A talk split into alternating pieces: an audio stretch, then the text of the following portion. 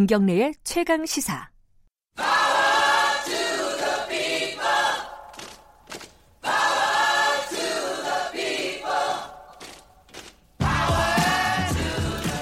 을의 입장에서 을의 목소리를 통해 함께 사는 세상을 생각하는 시간입니다. 지금은 을밀대. 지난주 금요일 날 어, 좀 급한 인터뷰 때문에 어, 오늘로 미뤘습니다. 그래서 특별히 월요일에 모셨습니다. 민생경제연구소 안진걸 소장님 나와 계십니다. 안녕하세요. 네, 안녕하십니까. 오늘 미, 정기국회 얼마 안 남았어요, 그죠? 한 한달 예, 남았나? 그죠? 그럼요. 12월 보통 10일에 끝나거든요. 물론 예. 연장할 수 있는데 정말 정기국회가 중요한 게 이번 정기국회는 법안이 다 폐기되잖아요. 정책이나. 나 이번 이제 그러면 또 4년을 기다려야 됩니다. 끝나니까요. 그 예, 국회의원 그러니까 임기가. 예. 그 제출되어 있는 뭐 저희가 추려본 좋은 민생경제 살리기 서민들 응원하는 법이 네. 그래도 한 100개 안팎은 있는데 네. 이것들이 모두 다 이제 폐기되는 거거든요. 음흠. 그럼 또 4년을 기다려야 돼. 그러니까 이번 정기국회 때는 어 지금까지 여야가 이제 싸우던 거 멈추고 특히 야당에서는 이제 특히 보수 야당에서는 주로 어 부자나 대기업을 변론하다 보니까 네. 서민이나 저소득층을 대변하는 네. 노동자를 대변하는 법안들을 계속 발목 잡고 있거든요. 네. 저번에 저희가 말씀드렸던 주택임대차 보호법 같은 경우도 어, 보수 야당이 좀 부- 소극적입니다. 근데 세입자들 2년에 한 번씩 쫓겨다니는 서울 생각 우리 국민들의 절반이 이제는 학제에 맞춰줘야죠. 6년으로. 요런 건 음. 빨리 결단 내려주셔야 돼. 안 그러면 또 4년 기다려야 된다. 그러니까 정기국회 예. 때꼭 처리돼야 될 민생 법안들 뭔지 좀 살펴볼 건데 그 전에 예, 예, 예. 그 민생경제연구소를 비롯한 예. 어, 여러 시민단체에서 나경원 원내대표를 추가로 고발했어요. 이게 원래 이제 어, 입시 관련된 거를 고발을 이미 했었잖아요. 예, 맞습니다. 그 입시 관련과 어, 성적 특혜 의혹. 근데 요번에 거는 고발한 건좀 특별하 특이하더라고요. 예, 스페셜 올림픽 예, 맞습니다.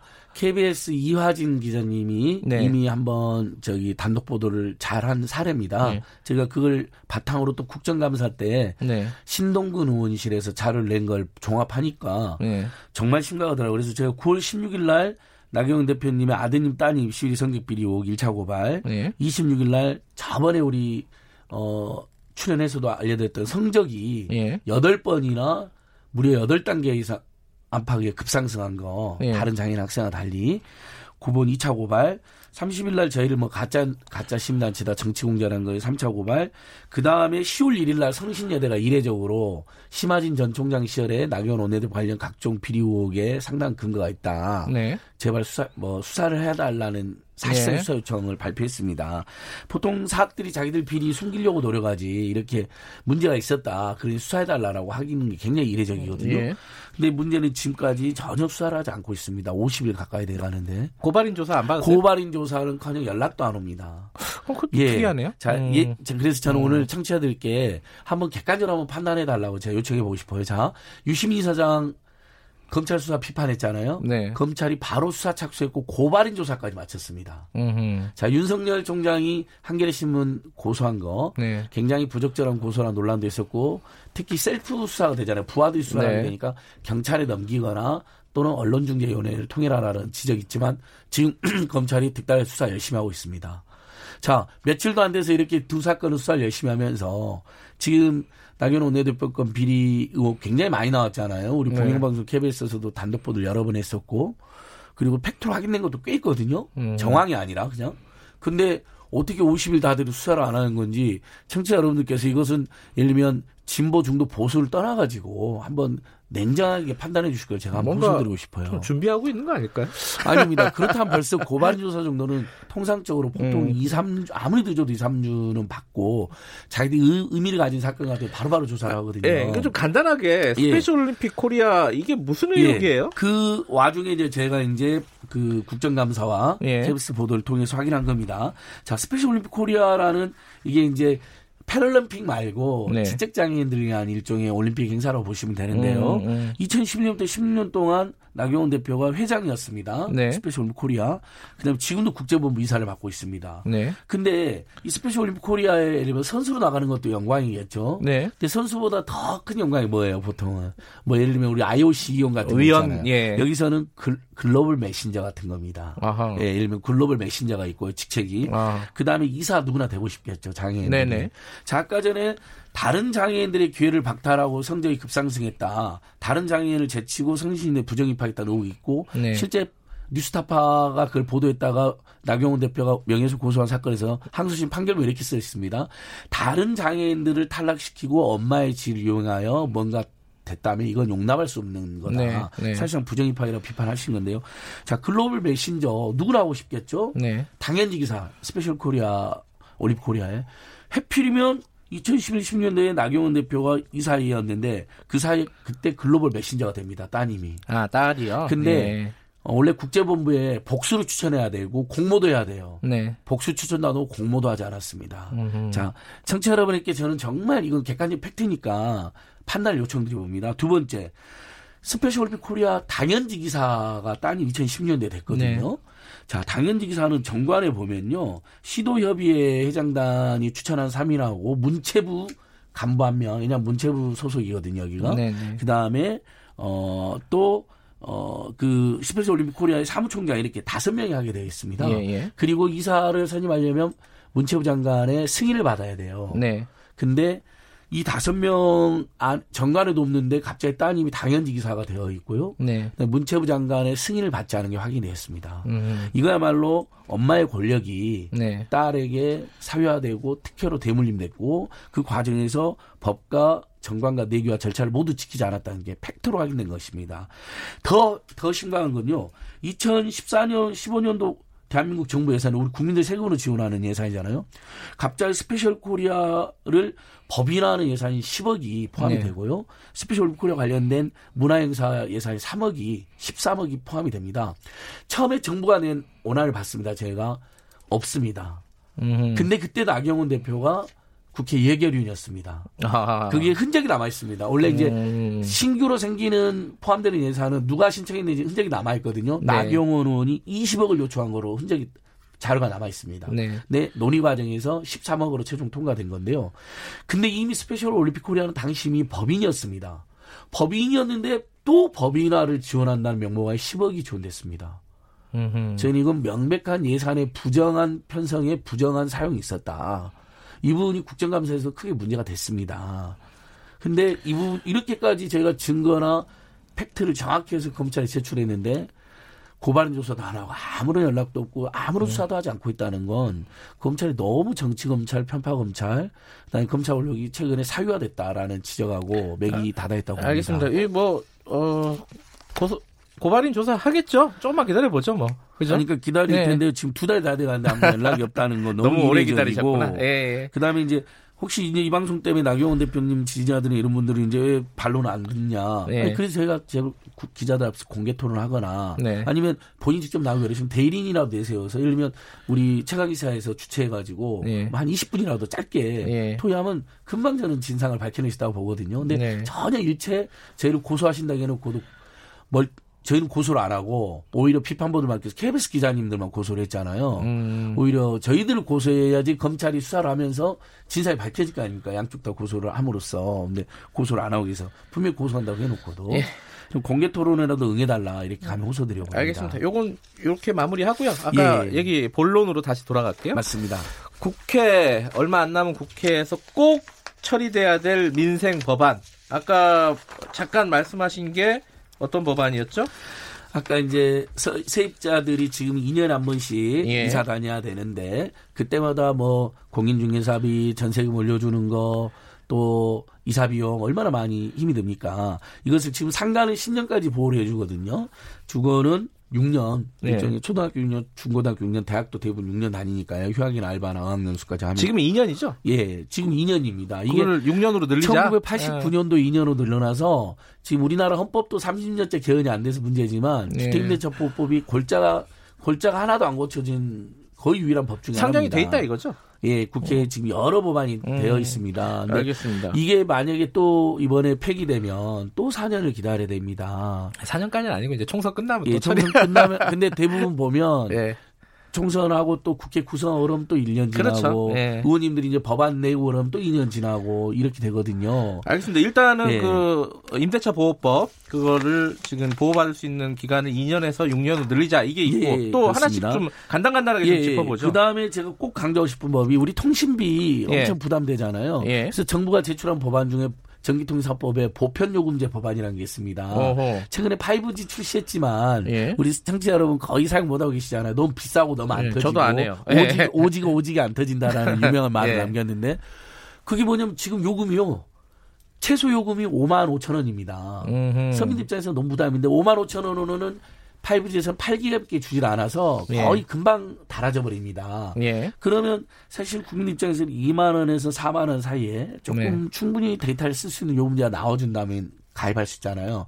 보편 요금제 법안이 이겁니다. LTE든 5G든 예. 저렴하게 예. 2만 원에서 3만 원 사이에 음흠. 국민들이 그러니까 예를 들면 데이터를 다량으로 쓰는 분들은 어차피 무제한적으로 많이 가잖아요. 그분들을 위한 법은 아니고 예. 예를 들면 이제 김경래 기자님이나 저나 우리 지금 출근하시는 서민들이나 청년들이나 실업자들 저소득 입장에서는 한 3만 원 정도에 조금 쓸 수 있으면 좋겠다. 아, 저는 데이터 엄청 많이 써요.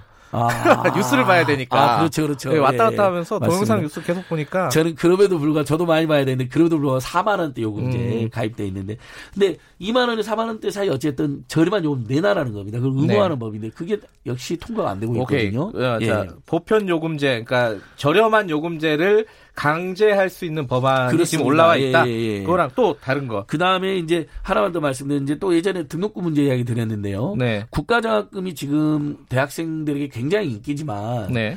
어, 대학생들의 절반은 탈락하고 있습니다. 예. 너무 안타까운 일이잖아요. 근데 탈락 이유를 보면요.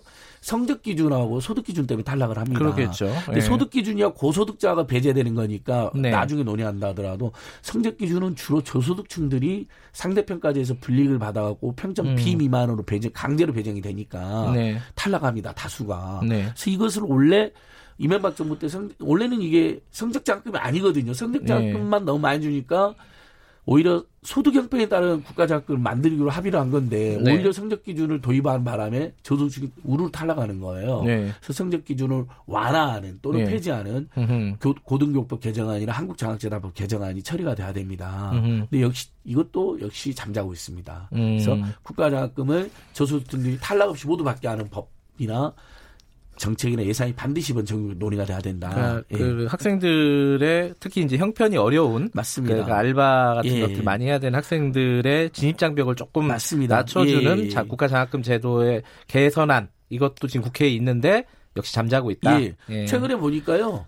서울의 유수대학이나 부자 학생들은 어떤 식으로 장학금을 이것저것 차- 찾아서 받습니다. 네. 우리 저소득층 서민들은 정부에도 소외됐고 아무래도 그런 지원도 덜 받고 네. 심지어 그럼 남은 게 국가장학금인데 네. 그것마저도 성적 기준으로 너 비미만이니까 한 푼도 안 줘버려 한 푼도 안 네. 음. 줍니다. 예를 들면 뭐 절반을 준다든지 이런 것도 아니에요 한 푼도 안 줘요. 근데 최대 520만 원까지 받을 수 있는 국가장학금 한 푼도 못 받았을 때 네. 이 서민 가구가 겪는 엄청난 충격 고통은 상상을 초월하는 거거든요. 저는 계속해서 문재인 대통령이나 청와대나 유은혜 부총리가 직접 이런 제도 개선 챙겨달라라고 호소를 엄청나게 합니다. 제가 나경원 대표만 비판하는 게 아니라 네. 저 똑같이 그런 그만큼의 무게로 정부 여당 인사들이 예전에 반값 등록금 할 때 앞장섰잖아요. 네. 지금 너무 지금 너무. 음흠. 이러니까 청년이나 대학생들부터 비판을 받는다고 생각하거든요. 저는 정말 이 부분은 더 정신 차리고 청년 예. 대학생 서민 가구들의 교육비, 주거비, 의료비, 통신비 부담 획기적으로 줄여줘야 된다. 예. 그래야 소비를 늘릴 거 아닙니까? 그래야 내수가 살아나고 경제도 살 거 아닙니까? 어, 요 지금 말씀하신 게 어, 이제 세입자들을 위한 임대차 보호법 예. 그리고 통신비 관련된 거 그리고. 예, 그리고 국가 장학금 예, 관련된 그러니까 핵심입니다. 교육비, 주거비, 통신비잖아요. 예. 그다음에 의료비는 건강보험 보장성 강화되고 있으니까 네. 예전보다 많이 나, 좋아지고 있다는 평가를 받거든요. 음. 그만큼 교육비, 주거비, 통신비도 대폭 할인하고 음. 예를 들면 또 통신비도 있잖아요. KTX 요금 비싸잖아요. 네. 지금 수서발 KTX를 통합하면 요금 10% 인하된다라는 음. 정책이 국회 계류 중에 있거든요. 음흠. 이런 것도 빨리 빨리 해서 KTX 너무 불편하고 비싸게 받는데 10%에서 15%라도 인하하자. 이게 이제 제 전공 분야고 엊그저께 이걸로 철도 노조는 기자회견도 하고 왔습니다. 예. 아, 통신비, 주거비, 교육비 다 교통비. 좋은데 예. 지금 국회가 뭐 패스트 트랙이니 뭐니 이래갖고 바빠요. 자, 이거 오늘 되겠어요 이거? 아니 그러니까 저는 아까 박전 대표 네. 말씀드렸고 이인영 대표 오늘 그 연설도 예, 제가 예, 알고 예. 있는데 교섭단체 그러니까 제가? 제발 예. 호소드립니다. 민주당이 다시 한번 호소드립니다. 자, 싸, 검찰 개혁 해야 됩니다. 맞습니다. 저도 네. 지난주 토요일 날도 국회 앞에 가서 또 목청 높이고 왔습니다. 네. 검찰이 정말 엉망인 거 맞거든요. 너무 네. 편파되어 있고 정치화되어 있고. 근데 그거 하면서 한편으로는 얼마든지 모든 상임위를 매일처럼 가동해가지고 어 이런 법들을 통과시키라고 촉구해야 됩니다. 만약에 근데 보수 야당이 반대한다 그럼 그걸 국민한테 알려주면 되잖아요. 그럼 국민들이 가만히 있겠습니까?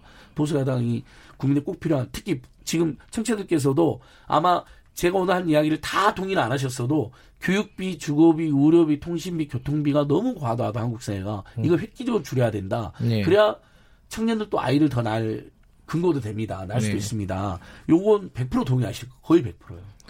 실제 통계청 통계에서 대부분의 우리 국민 소득은 어디로 빠져나가냐? 교육비, 주거비, 의료비, 통신비, 이자비, 교통비로 빠져나갑니다. 그러니까 소비가 안 늘어나는 거예요. 최저임금 올랐잖아요. 중소상공인들 신용카드 가맹점수를 대폭 인하해서 또 EITC로 지원을 많이 받거든요. 예전에 비해서 문재인 정부 들어서요. 근데 왜 소비가 생각처럼 안 늘어났느냐? 다 돈이 늘어나면 소비로 쓰는 게 아니라 교육비, 주거비, 의료비, 통신비, 이자비, 교통비로 먼저 씁니다. 우리 국민들이요. 예. 특히 교육비나 이자비 같은 건 거의 고정 변수예요. 어떻게 안, 할- 안 쓰지를 않잖아요. 우리 부모님들이요. 네.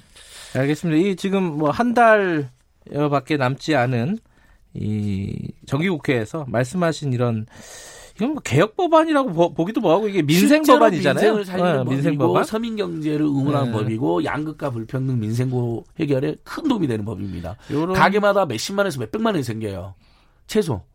네, 아마 네. 이제 어, 예컨대 이제 통신사들을 어, 대변하거나 이런 의원들 때문에 아마 쉽지는 않을 거예요. 로비도 있고 이래가지고. 예, 상대적으로 보수적인 야당이 또 항상 네. 통신 재벌을 비호합니다. 그러니까 그런 걸 우리 국민들이 지켜보고 있거든요. 그러니까 매일처럼 상임위 열어서 논의해달라는 겁니다. 그래서 누가 그럼 반대하고 소극적인 게 알려질 거 아닙니까? 그렇게 그럼 국민들이 그럼 심판이라도 할 수 있는 거죠. 예. 마지막에 정기국회를 평가할 때 이런 항목들을 유심히 맞습니다. 보시면은. 예, 예. 아마 좋을 것 같습니다. 그리고 얼마 전에 민변 참여연들이 발표한 또 5대 민생법안이 또 따로 있는데 아, 예를 그거는 오늘 예, 얘기하면은 일초만 말하면 복, 합 쇼핑몰 규제하는 유통산업 발전 개선안, 예, 예. 그다음에 가맹점주 대리점주들의 그 본부하고 교섭력 높여서 최저임금 올라가면 예를 들면 이분들이 본부가 예. 횡포나 수타를 좀만 줄이면 최저임금 인상분도 충분히 감당 가능하잖아요. 예. 가맹사업법 대리점법 개정안, 그다음에 어또 공정거래법 공정거래법 음. 이제 재벌 총수들이 일감 몰아주잖아요. 네. 그 자회사 만들어 가지고